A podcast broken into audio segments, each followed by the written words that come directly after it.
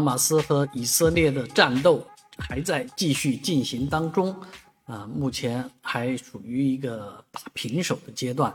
嗯，但是以色列的愤怒呢，确实，呃，可能会对这个战争的进程啊产生极大的影响，而美国呢是全力支持以色列的扫荡啊打仗，啊，那不仅是给了拨款，还给物资军火。啊，甚至于派出航母编队啊，驶向地中海，啊，直接正面威慑加沙地带。所以，这个某种程度来讲，这是一场西方国家啊，强权国家和阿拉伯世界的一个